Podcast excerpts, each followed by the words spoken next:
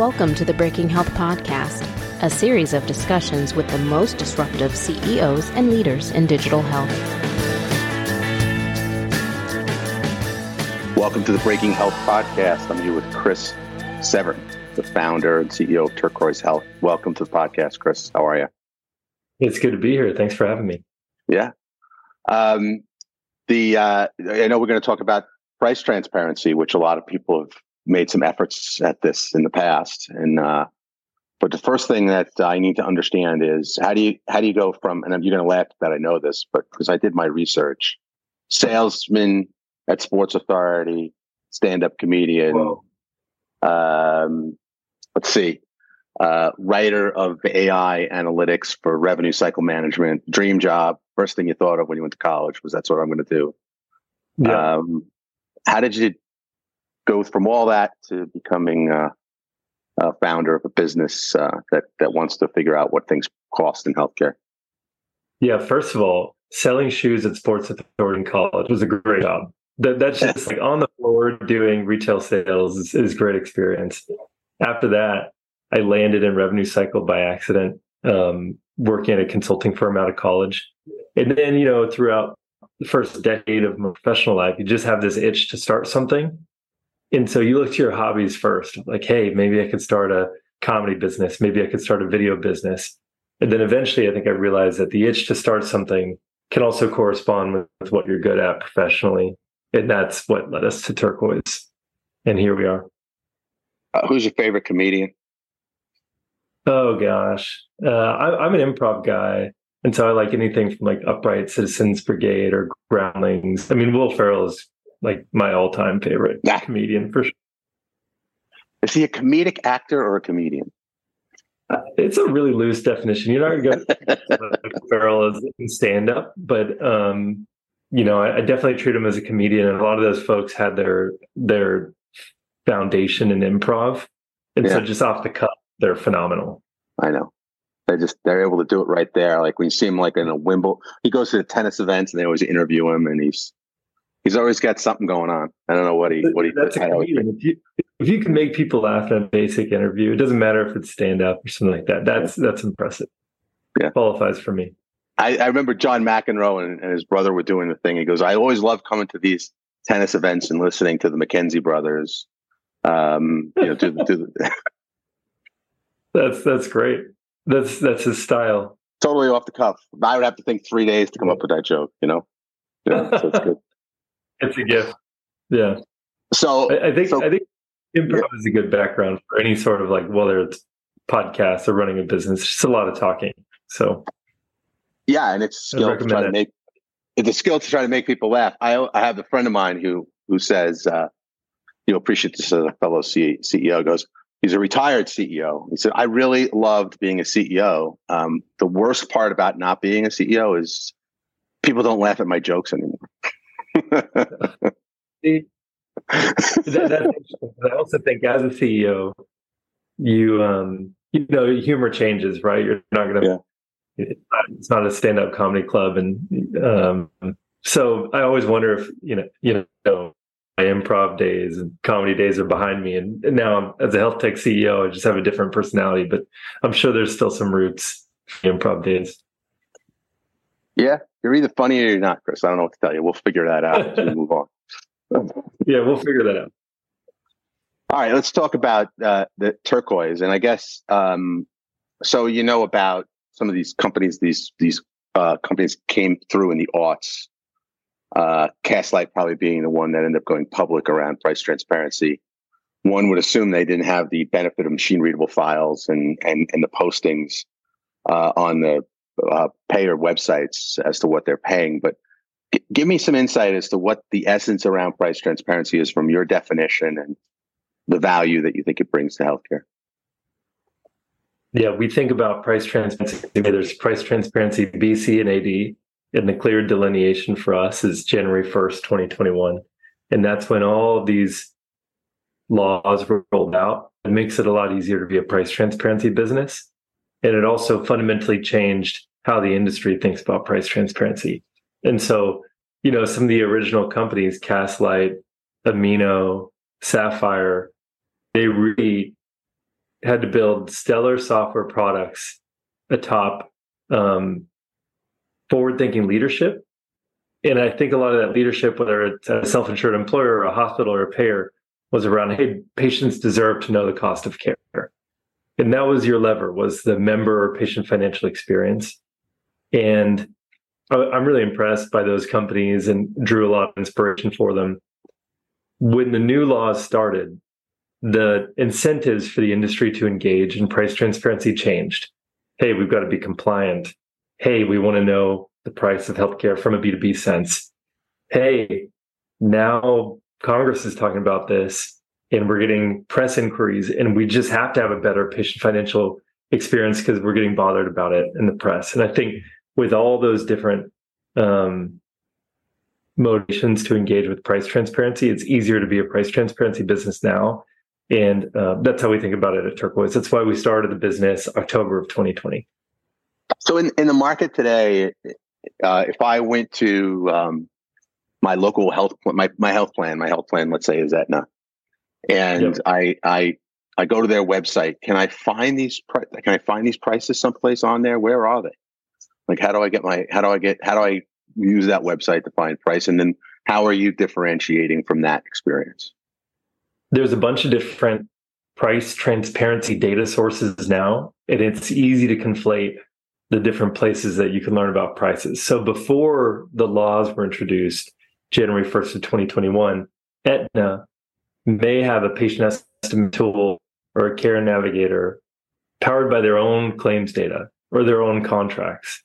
Um, and that's how you would engage with Aetna rates. But you could engage with only Aetna rates. And what's now possible, it, it powered by the new price transparency data, is you could compare not just the Aetna plan you have, but across all Aetna plans. You could compare your Aetna plan to that Blue Cross plan you almost bought in the marketplace. You can compare horizontally in a way that you couldn't before. And that's why you might want to use the new transparency data instead of claims data to power uh, a shopping or browsing experience. And you're able to, to, I'm assuming, access the data that's on these websites. Yeah. So you could get in Massachusetts, the in Berkshire County, Massachusetts, I get the Aetna rates for the different facilities and providers here. And you can then go get the Blue Cross of Massachusetts rates, or there's a plan out of New York that's in this county. And you'd be able to determine what the average cost is based on the different plans for, for the for the for the, for the consumer. Is that the idea, or yep. is it different? Yep. And the the price transparency companies and data sources of old, relying on claims data, have had several years, like two decades for some of these tools to evolve based off claims data and be very specific around what is a service package. So am I getting an estimate for the recovery of my outpatient knee procedure, the pre-op, is everything included? And they can use claims data to stitch together a really good service package. With the new price transparency data being only two and a half years old, you get this benefit of having hyper granular, insurer specific, provider specific rates.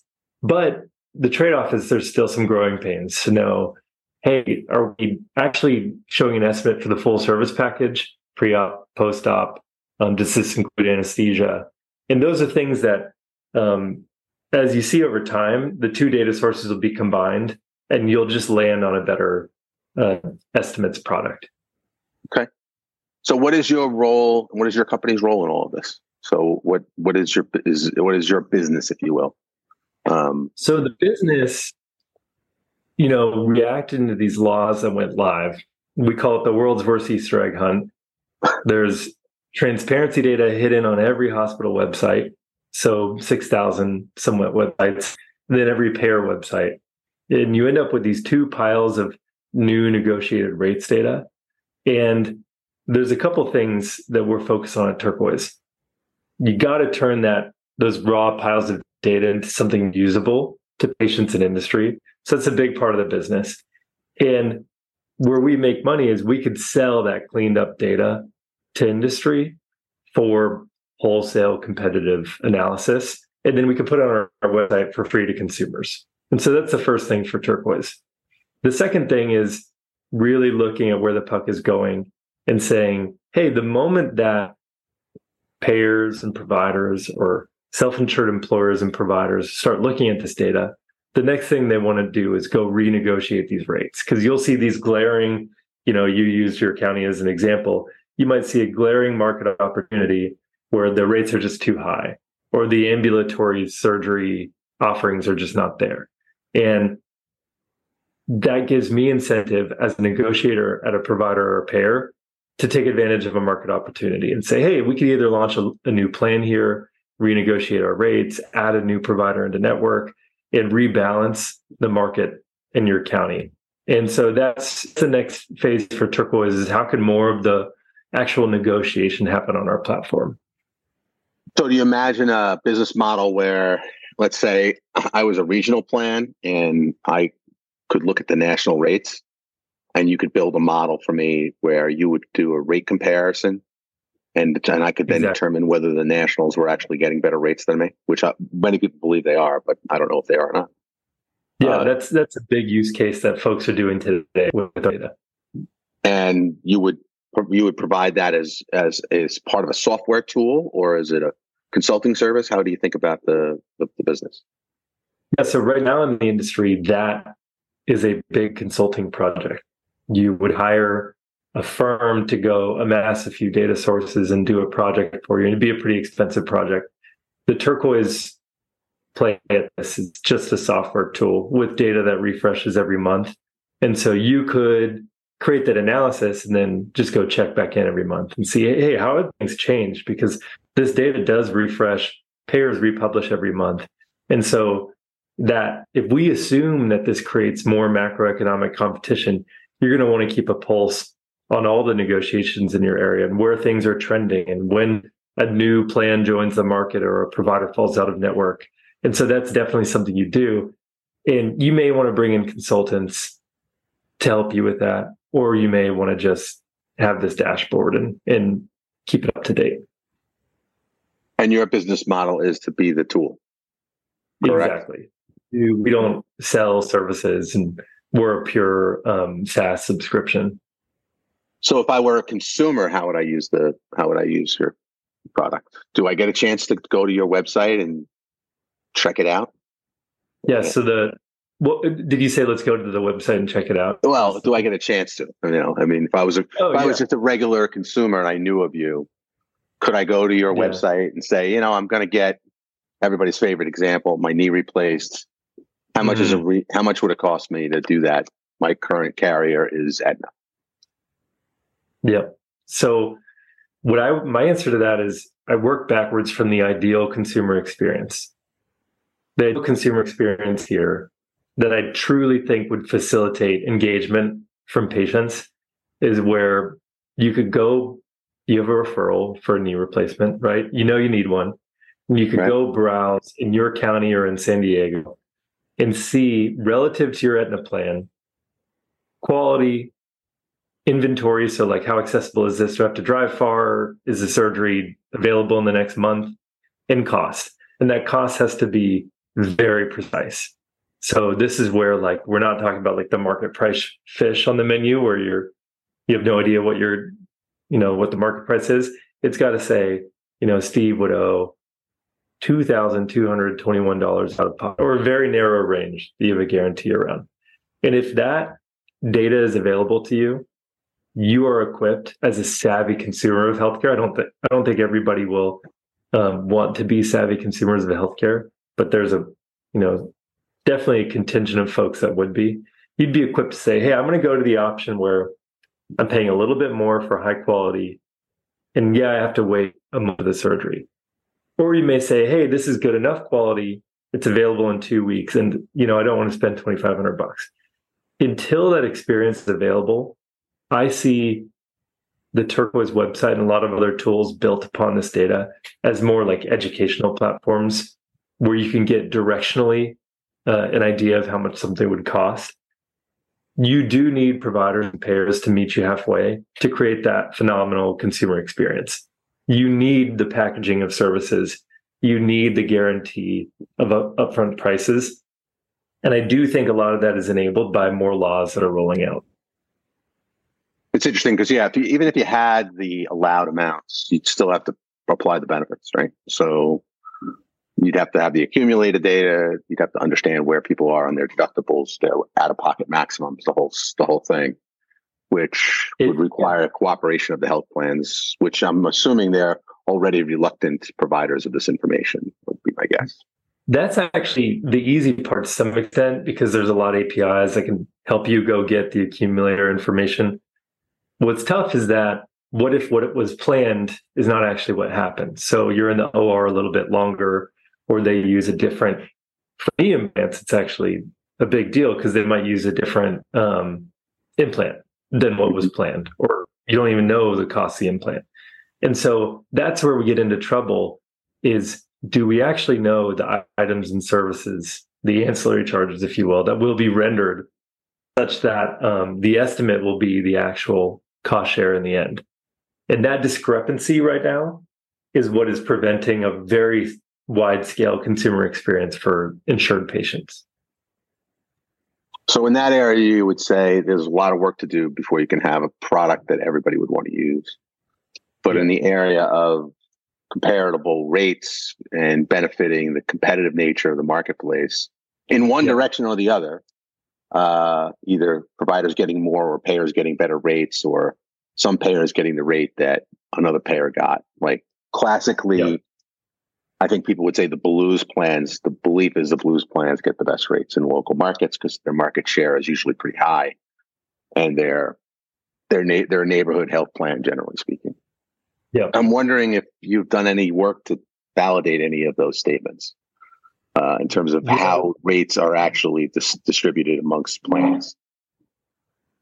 Was it like, really does, does, the, does the biggest plan in the market get the best rates? Is that always the case? Do you yeah, know? There was a really good paper that came out last week using Turquoise data exactly about this topic. And, uh, you know, I'll have to send it after. I wish I could call the authors out on the podcast, but they... They went straight into the topic uh, uh, using Turquoise data to say, do, sorry, there's a bit of a sound coming through. Do, uh, does market share lead to better rates? Is essentially the question they asked. And in some regions, we find that the answer is yes. Um, in other situations, because there hasn't been that much data to go off of in the past, the answer is no, because it's more random in relationships and who you know. So Th- those are interesting themes that people are finally starting to dig into with the data now that it's we're two years in and it's it's more accessible.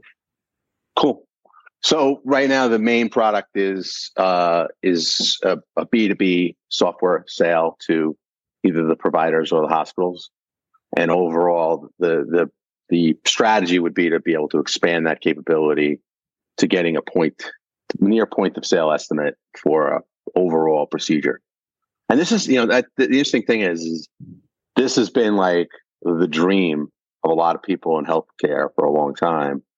This idea that you could ultimately have a competitive market or even a spot market for yeah. procedures, um, which potentially could be where you're headed with this. I don't know. But I know that there were a lot of health plans that used to say, okay, if we had a, a patient that was going to do a known procedure, whatever it happens to be, um, we could put, put post it and see what these different providers with different quality ratings yeah. were willing to do at any given time, depending on their demand profile. Yep. So you see this as being the future.